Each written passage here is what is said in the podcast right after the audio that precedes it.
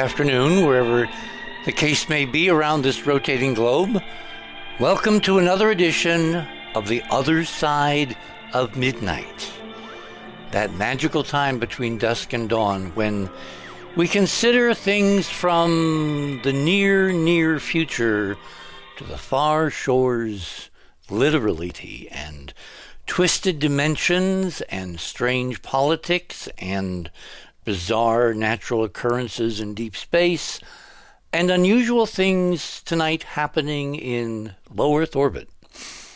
Welcome. Um, we're going to have a very intriguing show because we're going to be delving into something that literally has never happened before and began about two days ago, and I will explain what I mean by that as we go through the morning. Um, first, let me direct your attention, those of you who are new to the other side of midnight, to our website, theothersideofmidnight.com. If you go there and you click on tonight's banner, which says rather dramatically, right now, the Russians are making the first live action space movie in space. Click on that banner, that will take you to tonight's guest page. Under the guest page, you will see the usual fast links to items. Click on my name. We're leading again the news tonight with La Palma. Uh, I hope everyone, particularly on the east coast of the United States, and in Europe and in Canada and in the Caribbean and the Gulf Coast and in northern South America are watching La Palma carefully because it's doing very curious things. It began erupting uh, several weeks ago. This little island, this volcano off the northwest coast of Africa. And why we're all so fixated uh, on this is because of what could happen. If if there's a sufficiently large volcanic event, if there's a, a large enough swelling of the island due to underground magma pressures, which is the way uh, volcanoes work, uh, based on what happened back in 1949, which was a major earthquake which literally split the island in about two. And so one half is poised at an angle against the other half and is kind of being held together by friction. Uh, if there's a sufficient seismic event, the half that is sundered will slide, ultimately at several hundred miles an hour, into the Atlantic Ocean. 500 billion tons of basalt. And that will raise a huge wave. In fact, some estimates I've seen that the initial wave raised would be something like 3,000 feet high.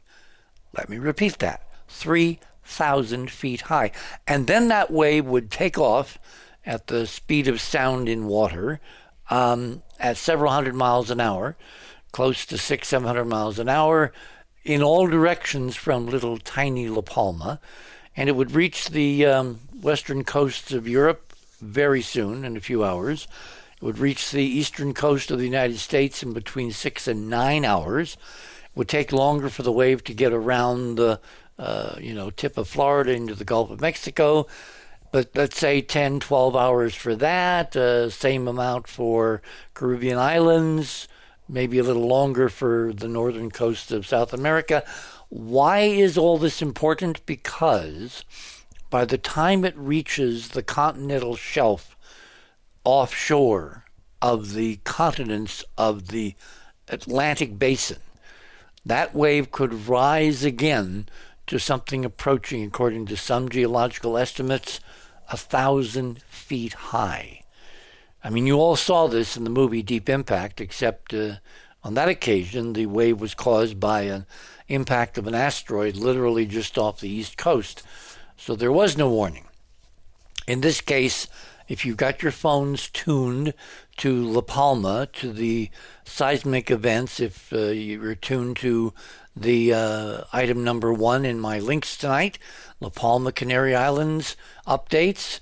Click on that. That will tell you all you need to know, and you really need to monitor La Palma. Now, this is why one of our two models for why La Palma and a number of other major volcanoes like Etna, like uh, Kilauea, Um, I think there's been a rumor about Mount St. Helens. Um, all seem to be kind of uh, doing their thing at once. What are the odds? I mean, I posted a, uh, a piece of analysis last week, if you'll look back at last week's show, which said that the apparent increase in smaller earthquakes, not major earthquakes, but smaller earthquakes and volcanic events, is a selection effect. It's an observer effect. There's a lot more people looking with social media. We get to know about this stuff, you know, more often now than we used to decades ago. So I'm not sure I totally believe that model because one of the things that I've been looking for, going all the way back to a show that Art had with a, a geophysicist, where he said very bluntly back in the 1990s that there were real increases in volcanic activity matching the increase in hurricane severity and uh, there were other geophysical events that he was talking about, all kind of accelerating or increasing in intensity simultaneously. And I heard this, this was back in the beginnings of uh, our investigation of the hyperdimensional torsion field model, and I said, well, that's interesting, because that's what the model would predict. So, up until now, this has been an exercise in theory. Again, the odds of anything happening catastrophic to La Palma are very, very, very low, but they're not zero. And if we've learned anything through this pandemic, it's small numbers uh, over a large amount of time can be very problematic. So keep watching La Palma. If you want to see something really dramatic, however, that's in support of the torsion field model, as the fueling energy source for La Palma, you want to take a look at my item number two. This is from an article that was posted a few days ago in the Washington Post. Uh, I would have put up the entire article. Unfortunately, the Post has a paywall. I hate paywalls. Come on. You know, when there's really critical life saving information, you know, make it available. You know, it won't really hurt your bottom line. Come on but they didn't, so I was able to excerpt the image. This is a uh, satellite image, a NASA satellite image, and it's a narrow spectral band uh, imager, uh, which is a more fancy name for camera, which takes images in multispectral bands and you put them together. And in some versions, you can get, you know, color, full color, red, green, blue. Look at the remarkable, and that you can click on this, it gets bigger look at the remarkable circular wave pattern centered on the volcano at La Palma. I mean, that it looks like someone had dropped an enormous stone or bowling ball into the uh, uh, eastern uh, uh side of the island, and it had liquefied it, and you get these extraordinary wave fronts. Well, there's a dynamic version of this. If you click on the Twitter link just below, and I'm doing that now in real time, that will take you to Twitter, which is loading, and you will see there a really remarkable time lapse, both from the ground and from orbit, of the volcanic emissions moving upwards in a vertical column and then spreading out in the form of these amazing concentric atmospheric rings of condensing water vapor. Now, the caption said this is caused by a Saharan air mass, which is moving horizontally and it's causing a temperature inversion so that uh, uh, the plume from the volcano is kind of running into a atmospheric ceiling where it then spreads out forget the uh, the dynamics of why we're able to see it. Look again at the at the enlargement when you click on that image of what you're seeing. You're seeing rings with nothing in between. The only way that happens is if the volcano, in emitting this vertical column of hot gas and ash, is pulsing. It's vibrating the emissions are occurring in a rhythmic, very low frequency cycle. And I have never seen this, as far as I can remember, in any other volcano around the world at any time.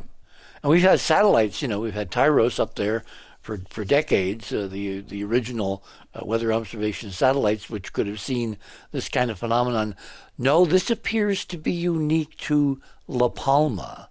And it's not so much why we're getting to see it, which is a kind of a free coincidence of the Saharan air, the inversion, etc. But if the volcano was emitting energy constantly, you would not see rings. You wouldn't see pulsations. This looks like a dynamic visual effect caused by condensing water vapor as the kind of tracer, you know, the dye in the stream, of the pulsing invisible infrasonic energy which is somehow being inputted to the La Palma volcano and so the energy is not continuous, it's coming in low frequency pulses. Now, the natural model says that this could just be an amplification of the background physics, which is kind of coalescing around this volcano to show us this phenomenon. A more, well, problematic explanation is that someone with an artificial torsion field energy technology is doing this artificially. In other words, they are pulsing energy into the volcano through invisible torsion field frequencies. And because of the Saharan air, the inversion, water vapor in the Earth's atmosphere, we're able to see the pulsations spreading out under this inversion as a series of concentric rings, just like dropping a pebble in a pond. And this, of course, is the worst case scenario because if this isn't natural, if this is not just the general uh, increase in the background physics of the planet, in fact, of the entire solar system at this particular time in galactic history, then is someone doing this? Are they doing this to, shall we say, threaten the powers that be?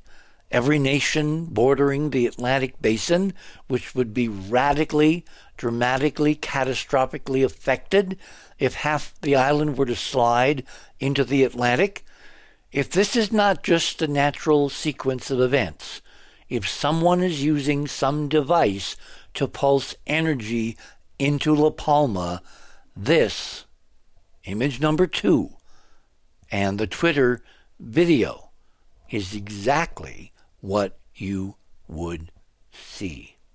So keep watching La Palma. Put the alerts on your phone. On the East Coast, if something really radical happens, you'll have about six to nine hours to get out of Dodge. Item number three. The reason we're kind of here tonight is we're, we're celebrating a very intriguing event. So if you click on item number three, uh, a couple days ago, the Russians launched the first glamorous actress. She's not an astronaut, she's not a cosmonaut, she's not a specialist. She is an actress who has starred in major Russian films for many, many years. She and a producer director were lofted into space by a, um, a Soyuz spacecraft earlier in the week, rendezvoused after one and a half orbits. They're now inside the International Space Station, and for the next 11 days, they are going to be filming major portions of a Russian space film called The Challenge. And if you want the details, you click on item number three. What is curious, of course, is that this marks another Russian first. Remember, the Russians were the first to launch a spacecraft into orbit, Sputnik, which was the anniversary a few days ago, about five days ago. They were the first to launch living creatures, uh, the dog Laika. They were the first to launch uh, a cosmonaut, uh, a man, Yuri Gagarin, into low Earth orbit. They were the first to launch a woman cosmonaut, Valentina Tereshkova. And now they have launched the first film crew whose sole job for the next 11 days is to shoot this interesting blonde bombshell in the space station in her role as a premier heart surgeon who is ferried up to the space station to operate in zero gravity on a cosmonaut being played by one of the cosmonauts in the space station tonight who has somehow suffered a severe uh, heart condition that will not allow him to make it back in reentry to the Earth alive. So she has to be ferried up in an emergency mission to operate on this cosmonaut and his heart condition in zero gravity, and thereby hangs what I imagine the Russians are hoping is a very interesting and lucrative space tale. Now, what's curious about this is for the last several months we've been hearing rumors that Tom Cruise is making some kind of a deal with Elon Musk to go up in the uh, Dragon uh, spacecraft, the, the Dragon Crew spacecraft, and also rendezvous with the International Space Station, and to shoot a portion of his uh, live action uh, Mission Impossible series in space. What is really intriguing is obviously the Russians beat Tom Cruise and Musk to the punch. And inquiring minds, particularly mine, kind of want to know how did this happen? Remember, Elon Musk is the guy who put his own Tesla Roadster into orbit in an incredible branding exercise for launching his first uh, heavy lift launch version of the Falcon 9. How could he get upstaged by the Russians? Uh, we will be discussing that tonight with our panelists, so uh, let us move on. Now, while all this is happening, uh, something else really bizarre happened. Um, president Vladimir Putin, who of course is the Russian president, uh, in conjunction with the deputy prime minister Dmitry Rogozin, um, who are who is heavily involved in the Russian space program, has issued an edict. Over here, we call it an executive order. In Russia, they call them edicts. He has forbidden space reporters, both Russian and foreign, from covering, from reporting on details of the Russian space program. Simultaneously, now, now get this, simultaneously with the Russians achieving another first, shooting the first uh, feature length space film in real zero gravity in the space station in the Russian section of the station, the president of Russia has forbidden the press to cover the mission and any ancillary technology or uh, weapons related or militarily related stories connected to the entire Russian space program. Um, talk about conflicted. And obviously, our panelists are going to be discussing that tonight. Oh, and if that weren't enough, we now have the following piece of really intriguing information. Space, the final frontier.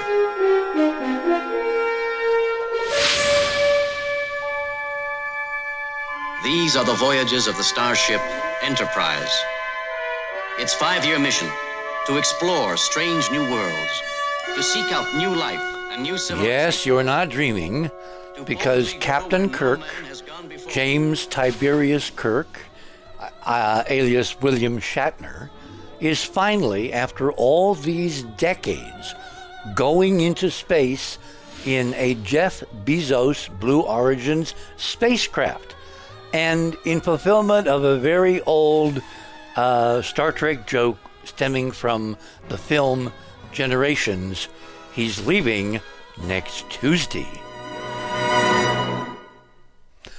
Okay, can can life get any weirder than fiction? I don't think so.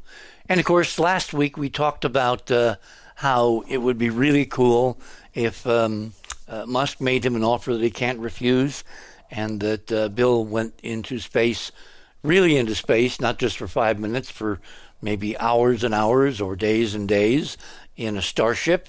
If he actually went around, I mean, there's nothing that can preclude him from kind of getting his feet wet on this uh, suborbital Alan Shepard type hop after he finds at the age of 90 that he's hale and hearty. And I know there's a space.com story out there that he's terrified.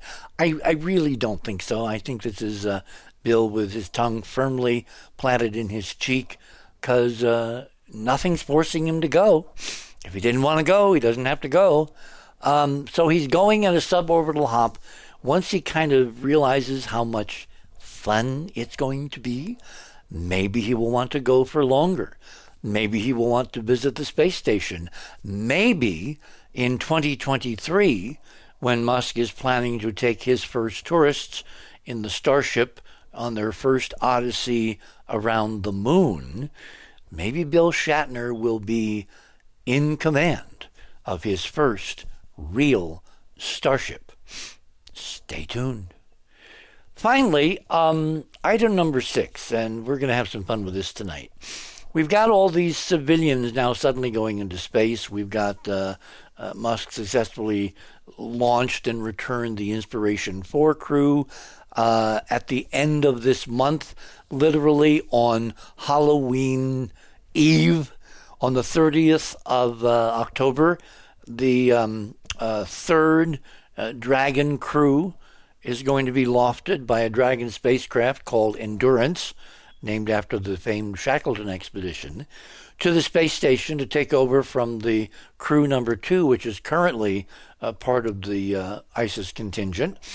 And uh, uh, with all this civilian traffic, one cannot wonder how long it's going to be until what people have been talking about, whispering about, and some dreaming about for many decades comes to pass, when in fact there will be documented history making love in space. And I imagine that we're going to get around to talking about this um, later in the evening as well. Well, without further ado, um, let me kind of stop there and uh, in- introduce my guest of the evening. Uh, they are very familiar to all of you, starting in no particular order, because I, uh, uh, you know, just kind of picked them out of a hat here as uh, they come up on the screen. We, of course, have John Womack. Um, John began leaving his body without a spacecraft in 1965 at the age of six. A year later, after watching an episode of The New Adventures of Superman, Jonathan assumed a ghostly version of the Man of Steel for his astral excursions, a practice that apparently, according to John, continues to this day. He also is currently a producer and uh, head of a very interesting new multimedia uh, effort on the, um, I think it's the Paranormal Network. Uh, if I'm if I'm wrong about that, he will he will uh, correct me. It's called the OBE Show. It's uh, on Amazon Prime among other places. And so uh, he'll be with us tonight talking about uh, one of his favorite loves, which is spaceflight. Ron Gerbron, who's a member of the Enterprise Mission Imaging Team and a generalist all the way around, is with us. Uh, Timothy Saunders, who was our nautical um, architect from the uh, wilds of Turkey, is able to join us tonight. And uh, he's been doing a separate analysis of the ruins, the Zhurong ruins that we talked about uh, a week ago that the Chinese landed next to in Utopia Planitia. And then, much to our surprise, they ran like hell from, in fact, uh, talking about. And of course, we have Keith Morgan with us, um, who was a uh, major uh, component of Nightline for many, many decades and has created something way back when called the Morgan Curve applied to Cydonia and the ineffable mathematics that uh, uh, we've uh, discovered there. And last but not least, we will be joined later in the evening, I believe, by Andrew Curry, who is our resident film expert. He's uh, attending a Canadian Thanksgiving party tonight, which was kind of a command performance by his better half, and so he will be joining us a little later in the program. So, without further ado, let me open the lines and welcome everybody back to the other side of midnight. Hey, Richard. Hi there. Hey, dude. Uh, you're a little muffled, Ron. Muffled? Muffled. Like you're wearing a big muffler. Still muffled. No, better, better. Keep Okay, talking. me- Okay. Well, better, I'm good much better, much better. Okay. Well, there's nothing. Okay. That's Timothy, are you with us? I am. Good evening. Hi there. okay. All right. Uh, let's start with the Russians in orbit. Um, who wants to react to something I find very historic because remember, it's not all the documentaries about space that captured the hearts and minds of the American people and then the world. It was a fictional television show about space called Star Trek that my old friend Gene Roddenberry created, which basically captivated the public's imagination, their ability to dream, et cetera, et cetera. And now their captain is finally going into space. So, what the Russians are doing tonight in shooting this movie, my opinion is it's a big, big deal. Who wants to respond first? Well, can I jump in there, Richard? Sure, John. Um, I think I I can't explain this in three minutes, but I want to. Who says you have to do it in three minutes? Um, we got a break coming up. Well, we can always pick it up on the other side. I mean, the name of the show is The Other Side. Come on. Well, I think this is all classic NASA ritualism that goes back to. I can trace it back to 1971 Okay. and Russell Targ and SRI and Werner von Braun. Now, how do you trace a Russian activity back to NASA? Well, um, I uh, actually produced a 90-minute uh, film with Russell, and over six, seven months, we we talked every day at length, and I got to know him pretty well, and and he was telling me about. Um, that's how SRI got started. Was uh, NASA? That's who. That's who funded it. It was okayed. If it wasn't for Wernher von Braun, there'd be no SRI. Russell was looking for funding, and he had a meeting with Wernher um, on the East Coast out here. I believe it was uh, New York. Maybe I'm missing something, but what does this have to do with the Russians filming, you know, their first movie in space? Am I dense tonight? No, this has to do with Tom Cruise and Scientology. Yes, there's like a flow chart. Okay, so you're setting us up for a big tease on the other side. We will fill in the Yes. blanks. Okay, I can buy that. Um, all right, um, I can never get enough of this. So what we're going to do here on the other side of midnight is we're going to do this.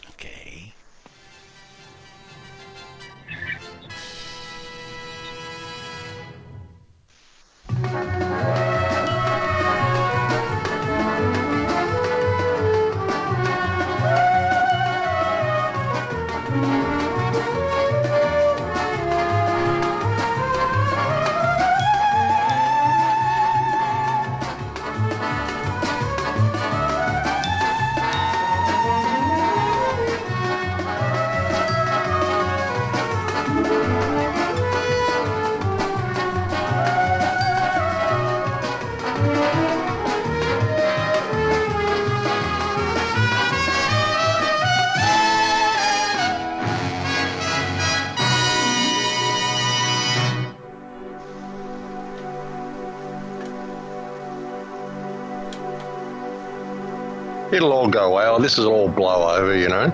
And now they're kind of realizing that it isn't. But but because people would not take the jab, they're basically holding them to ransom, holding them hostage in their homes, basically saying that the, the only way to establish freedom again is to take the jab. And so people are sort of gradually complying. A lot of people are gradually complying. But so many people are dying from it. I mean, they're, they're basically genociding this country, is what they're doing. And they're using it as an example for the rest of the world. and the Australian people, I mean, they're pretty kind of laid back. I mean, I, I call the place Apathralia because they're a pretty apathetic bunch. Um, I mean, I love them, but they just, you know, she'll be right, mate. You know, it's all good. Don't worry. You know, no worries, mate. This all this whole attitude, and um, they're starting to see now that actually, actually things are going a little pear shaped. There's going to be a rude awakening for them, I think.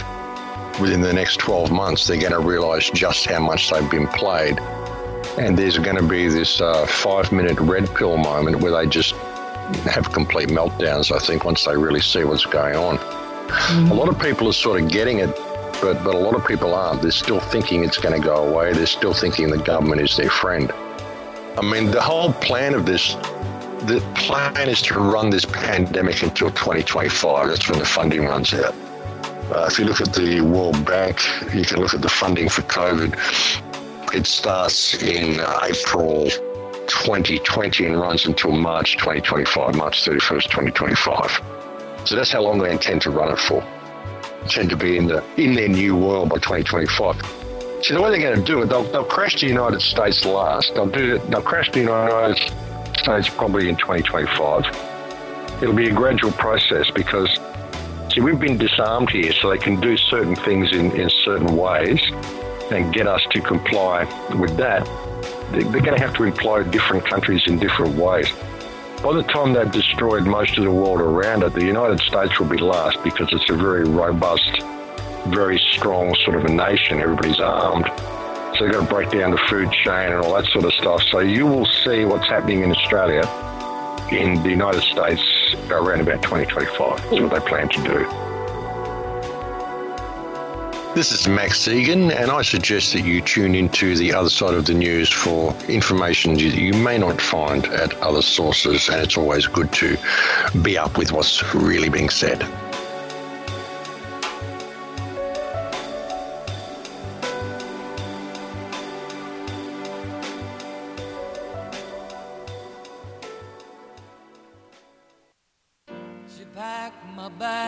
Last night, pre-flight. zero hour, 9 a.m. And I'm gonna be high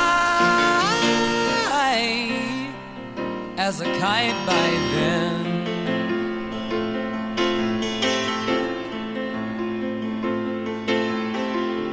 I miss the earth so much, I my wife.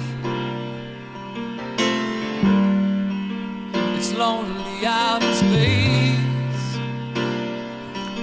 And welcome back on this Saturday night, October 9th, to the other side of midnight. Uh, needless to say, I disagree with every single thing that guest on the other side of the news said, but I am an absolute adamant defender of the First Amendment, and I believe in his right to say it. The good news is, science is nothing if it's not prediction. I will make you a counterforce prediction that everything he said is dead ass wrong.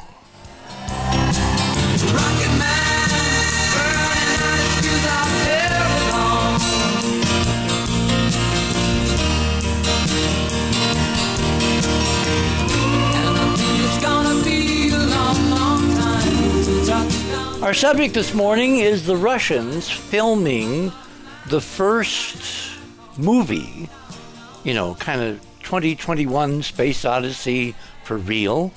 Except they're calling it the challenge. And why are they calling it the challenge? Because the plot basically is about a beautiful Russian surgeon who is medevaced by an emergency Soyuz mission to the International Space Station to save the life of a Russian cosmonaut who was undergoing cardiac distress in the extreme. He cannot survive reentry and landing back on Earth, so she has to fix him in orbit, in zero gravity. Surgery with blood in zero gravity. Remember um, that great movie, one of the Star Trek series called, uh, um, oh, what was the darn? Un- the Undiscovered Country. The plot turned on zero gravity and blood interestingly enough. And of course, Bill Shatner was a key part of that. Well, while this Russian mission for real is going on upstairs, shooting a first movie not as a kind of an ancillary, oh, it would be cute to do something in the space station. No, the film centers on the Russian space program. A beautiful blonde Russian surgeon saving the life of one of the Russian cosmonaut heroes in zero gravity, in space. A real rocket man.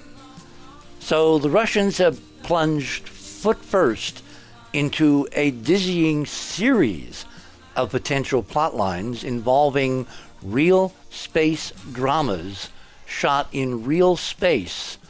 And again, the question I have is why is Tom Cruise and Elon Musk number two?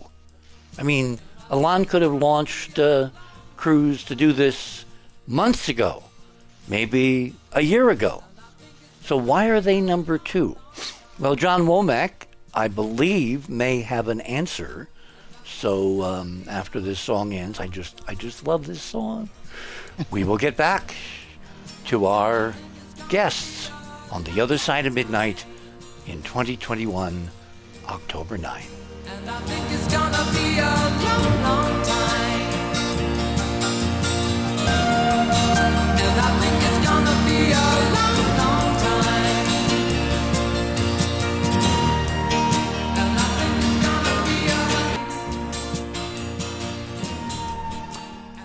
Okay, John, now that we've teased them mercilessly, you're on. Well, I don't know about answers, but it's at least a working theory, and it's just things that occurred to me as I'm reading these articles about the Russians in space and Tom Cruise and so forth. But it just reminded me of Russell talking about getting this program going, and he thought Na- NASA was the answer to funding this. And he met with Wernher and he gave Wernher played with his uh, ESP teaching machine with Russell Targ's ESP teaching machine, where you try to predict what the next number is going to be when you press a button. And it, Russell's pitch worked, and um, Wernher said, Yes, we're going to fund this. Now, I believe that they were very interested in using remote viewing for studying the solar system. And Ingo Swann was one of the remote viewers, and he was, you know, NASA came over one day and said, We're sending this satellite out to Jupiter, and like it'll be there in eight months. Can you go have a look and tell us what you see there? And of course, Ingo said, Well, I This is back in the 1970s, right? Yes, this is in the early 70s. And I believe we're talking about the Pioneer 10 mission, which left Earth in 1972 in November. That's right. Yeah, SRI started in 1972, and um, you know they were up and running. They're doing experiments with remote viewing, and Ingo is a very powerful remote viewer. And they also had a gentleman named Pat Price, who Russell calls the most psychic man in the world at, at that time. Well, Ingo was too. They both were. But um, so Ingo goes out and has a look at Jupiter and says, Yes, I see these rings around it. They go, No, you're looking at Saturn. He says, No, there's ice rings. I'm telling you, I've been doing this all my life, and there's ice rings there.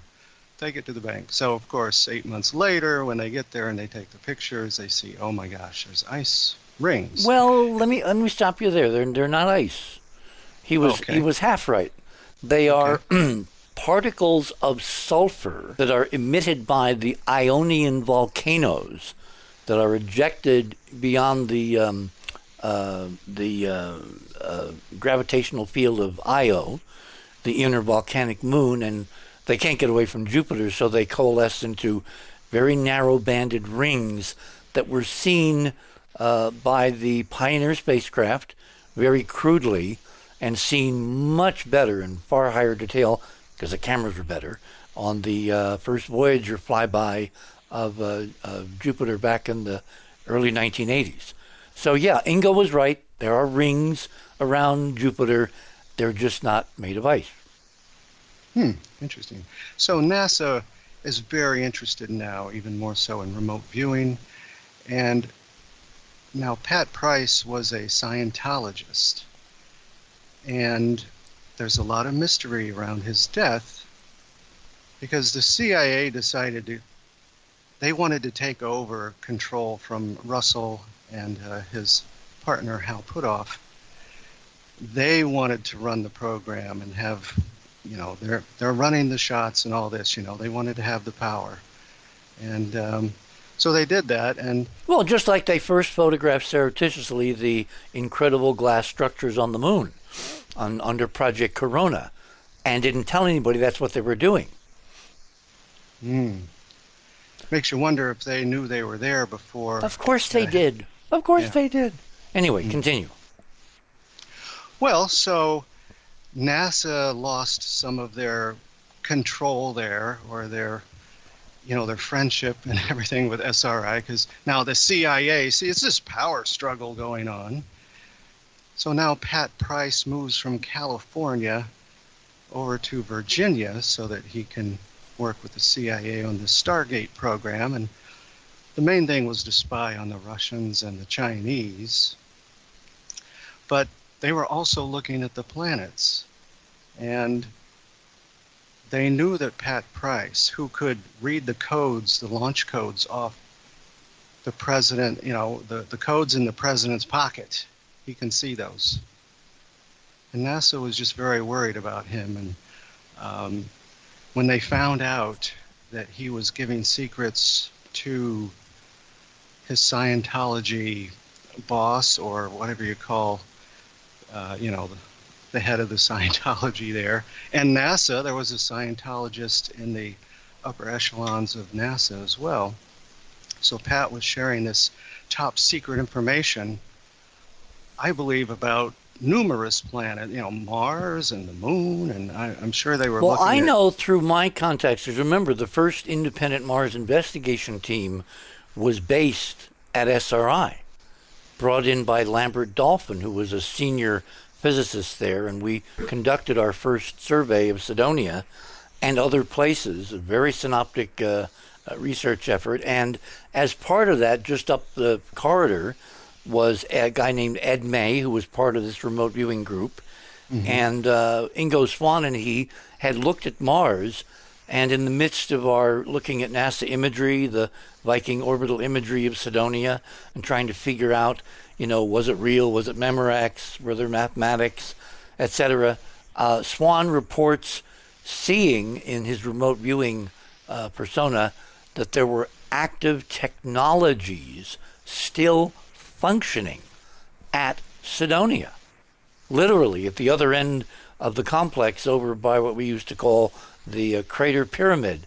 And if you don't think that threw on the pigeons. Mm. Yeah, absolutely. And then. So, what does this have to do with Tom Cruise? Come on, come on. We only got three hours. Well, Tom Cruise is part of Scientology. So what? Scient- they believe. But so well, what? They want control of. They want the control of space, and they're also yeah. But like NASA's NASA, not doing this. The Tom Cruise movie that he's talking with Musk about launching has nothing to do with NASA. The no, only the only interface. You read with, the articles. It says Tom uh, did a deal with Elon and NASA. Yeah, but the only deal with NASA is they have to give him permission to dock at the space station. But remember, the Russians. Involved. The Russians are also a key players in the space station. In fact, there's a multinational European community. So, uh, and again, why did not Cruise and Musk upstage the Russians? Why did we allow, again, like uh, Eisenhower allowed Sputnik to happen? And that's a very long story. Why did we allow the Russians again to get one more first in space? Hmm. It makes you wonder. It could be that it just took longer for them to, they're writing the script and they're doing the storyboards and it's just a thing. Or there could be more to it. Okay. Anybody else? Tim? Well, I think uh, it's a, a perfect enigma because. A perfect enigma. Okay. Well, I mean, with CGI, there's absolutely no need to go to space. You can much far more easily. Oh, create a yeah, but come on, come on, come on. Oh, no, no, no. Space. yeah, and the, the actuality is, Second- is, is, is what you want here. You want it really done in space. Come on. So once you Yeah. s- establish that as your parameter, again, why did No, I- I- Musk allow themselves to be beaten to the punch? You ask me, and then you're dictating my answer. That's not my answer. My answer is it's much easier to do it in studio, in my opinion. Well, we know and that. then It's not Well, even okay, an issue. So why why bother going to space and then putting a press ban on it? Why? because? Of bragging rights. Most go. people go for reality as opposed to CGI any day of the week. You know, they, they oh, will they will gravitate towards something that's real in a world full of things that are not real. They'll go for something real. Well, the Russians are really shooting this movie in space. So when they open it in the theaters worldwide, writes our first movie shot in space, not on a soundstage. I don't think it's the first movie. I think technically speaking, there has been a previous movie. Uh, Well, there've been all kinds of documentaries, station. but this is the first. Yes. Uh, can you remember the name of the fictional film then? Not at the top of my head. Oh, you did? That. Yes. Oh, Think of it for 15 minutes. Yeah, I think there there was something. I can't remember what it was either. It was like a a, a movie, documentary, docu movie sort of thing. It was. Uh, but to go back to the point you're asking, it, it is purely to create an enigma for bragging rights and for publicity. That's what it is. Right. So there's no need to. we all it. agree. Okay. I mean, don't you think Stanley you, Kubrick, if he'd been offered a chance to shoot 2001 in orbit, he would have jumped at the chance? I I'm not so sure. I mean, really, In really, his case, I'm not so sure either. Sorry, Tim. I'm just agreeing with you silently in the background here. Not so silently. well, go ahead, go ahead, Ron. Oh no, I just think uh, you're forgetting that uh, Tom Cruise has a gigantic ego. I really enjoy the Mission Impossible movies, but one of their features, which is every single one of them, not just this one, is that he does his own stunts. Yep. I mean, it has shut the it shut the procedures down for months on occasion when he's just about killed himself. I mean, he's actually hanging off an airplane while it's taking off, you know, and, and all this other kind of stuff. And so it was necessary if they were going to have something that was based. So we have to presume it's a plot point and not just a little addendum like in um, what was that? Di- was it Diamonds Are Forever or Skyfall? I don't know. One of the Bond movies where the uh, couldn't have been Skyfall. Moonraker. Moonraker, thank you. Yeah, and uh, you know they didn't send anybody up into space for that, but that there wasn't really any private space. No, there was no way they could have done that then. No, but as far as as far as that, they've also been shut down for a year because of the pandemic. Even with all the pull that Tom Cruise and Scientology's money and everything else, they couldn't get clearances for most of that time. You know, they could do a little bit of this and a little bit of that, and so it dragged on. And I mean, how do you plan that? How do you say, okay, Elon, we're ready to go on you know, Because March all astronaut missions have a two week quarantine period, you know, going back to the first Mercury flight, so that your astronauts do not get colds or the measles, et cetera, et cetera. So quarantining the crew and the launch teams and all that would have been de rigueur. Piece of cake. No problem.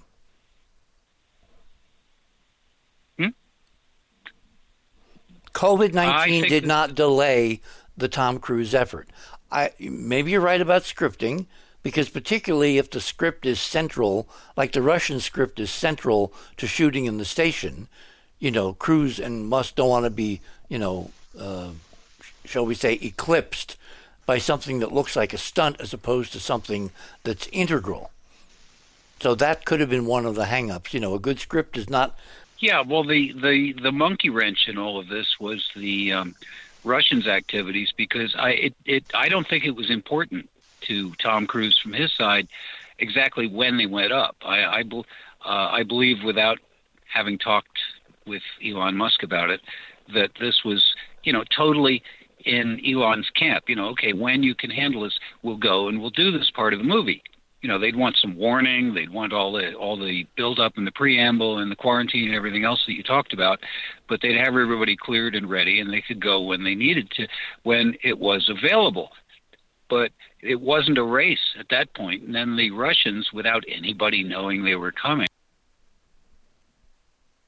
Whoops did we lose ron?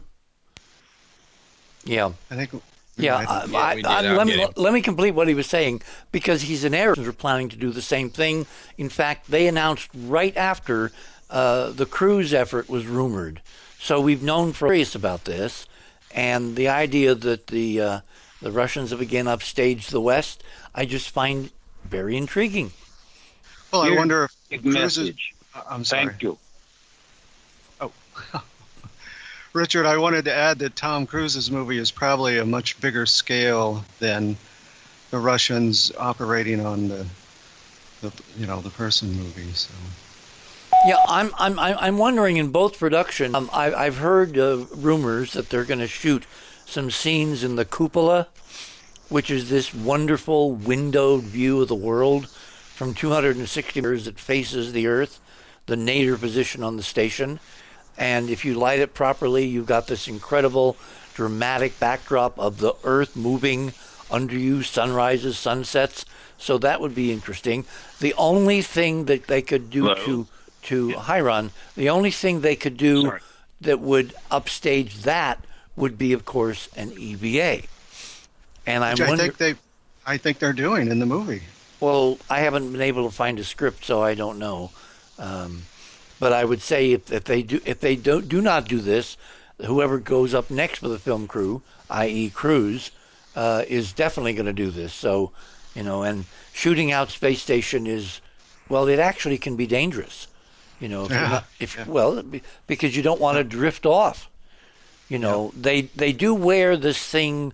Uh, American astronauts called a safer, which is an acronym, but basically it's a little uh, jetpack that allows you, if the tether separates, to maneuver yourself with nitrogen gas jets back to the space station. But that has to be practiced. And if you don't know what you're doing, you could put yourself into a roll, you know, or a spin and not really move toward the station. You could move away. In other words, that part really you cannot simulate easily on the ground. So that may be one of the things that's taken more time because it would be very embarrassing for everybody involved if Tom Cruise, you know, becomes the first, you know, actor lost in space. Hmm. Hmm. By the time he gets there, they might have another wing on the ISS. It's like a food court with Arby's and McDonald's. Okay. John is pulling up. that'd be root beer Yep. Um, okay, before we finish this this multimedia thing, uh, John, I see you got some interesting things connected in your section tonight. You want to take us through them? Yeah, there's not much to say. You you said you uh, invited me on from my producer perspective, so I shared some trailers of some of my work, and uh, a couple of them are shows that you know from from you, Apollo 11 50th anniversary, part one and two, and um, oh, the balanced rock anomalies. Yeah, it's a pretty good video. That was back in August 15th when Keith was showing his pictures from Utah. Oh, that's number five in your section. Five, yes. And uh, I just had to stop. I had several projects going, but I, I just had to stop what I was doing and say, come on, this is ridiculous. This is. Well, for those that missed the show, tell us why what is ridiculous. Don't assume anything of your audience. Well, there's an area called Balanced Rock, and uh, it's portrayed as some interesting erosion, but it's it's not erosion. This is the an area. The whole western U.S. is just full of this stuff, and it's all.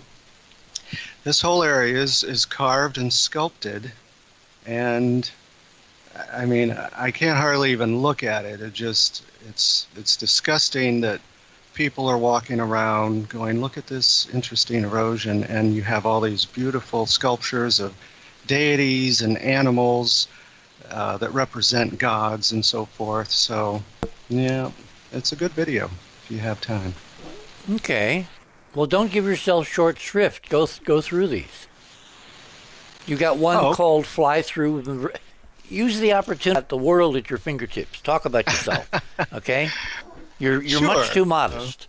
All right. Well, number six is uh, a set design that is for um, Maria Wheatley Project. Maria's been on the show several times, and as many of your listeners know, she's a, a dowser and she's very knowledgeable about um, Earth energies. Well, her father's an archaeologist, and she is what I would think of as a kind of uh, hyperdimensional uh, archaeologist. She's into the energies of these sacred sites, particularly what happens during and after eclipses at places like Stonehenge. Yeah, that's a good way to put it.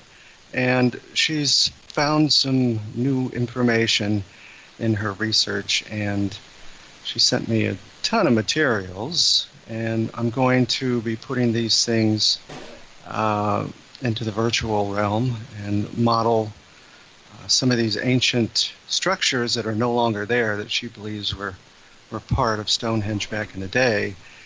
Um, so I don't want to say too much about it because uh, she's had she has a book coming out about it too. This, and so this show and the book we Do want to you come out- know the pub date? Yeah, we're looking at summer uh, 2022 next ah, summer. ah, okay. Because have it ready Maria, for- you, you might want to talk about Halloween, since you since it was your idea and you set it up. oh yes, uh, Maria's going to be on Halloween night, October which 31st, is Sunday, which is Sunday, the thirty first. Sunday the 31st, and she'll be on with Georgia Lambert and uh, Natalie from Paraflix. Uh, Paraflix is what you were the word you were looking for earlier, Richard. Not Oh, uh, thank you, thank you. Not paranormal, but paraflix.com uh, is where you'll find all my shows, and there's also on uh, Amazon Fire Stick and Apple TV and Prime and all these things. But uh, Cool. so yeah, Mar- Maria's going to be on Halloween night, and she's going to talk about some of the history of of Halloween going back to Stonehenge and, and before. And so um, We're anyway, going to have a very, very hyperdimensional Halloween. Well, I, I almost I, at first I included myself in that pitch, Richard, because I have some, a few terrifying stories from the other side, and um, I don't know, maybe another time or who knows. Well, don't leave them on the cutting room floor. So we, we will tease this show as we get closer.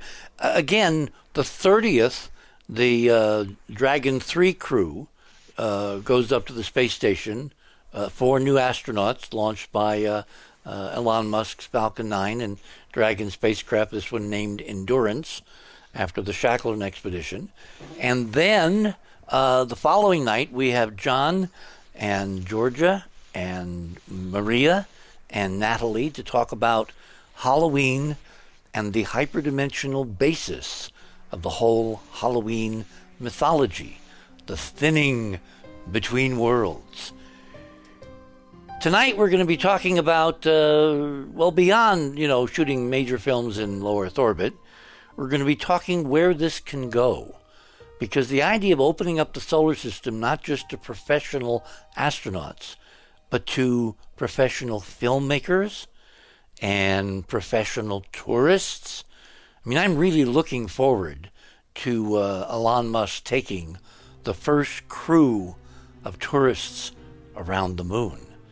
Because, of course, on the moon, there's all kinds of astonishing things which, if civilians see it and Skype about it, or um, you know any of the other social media, um, once that cat is out of the box, it can never be put back in.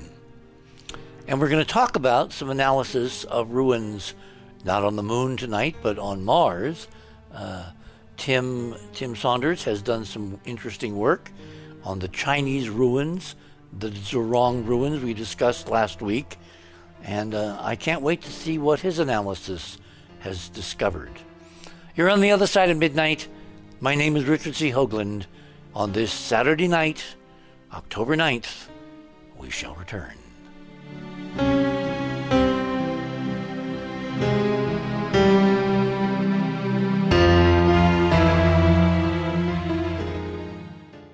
Thanks for listening to this exciting first hour. Now, the second and third hour of the show is available to Club 19.5 members only.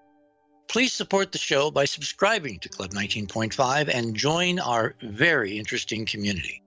To do that, please visit the website, theothersideofmidnight.com, and click on the Join Club 19.5 link in the left hand column.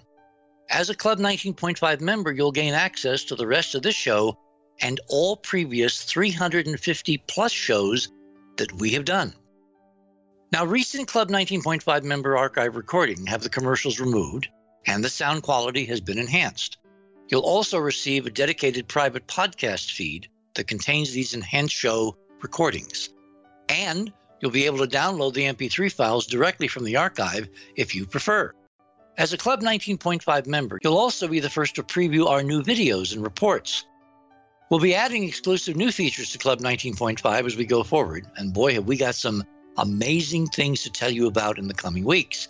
So please support the show and don't miss all the exciting new things we have planned. I want to thank all our Club 19.5 members because without your guys' support, this show would not be on the air. Please help us continue growing the show by subscribing to Club 19.5 today. And when I say we really need you, we really need you. Over and out.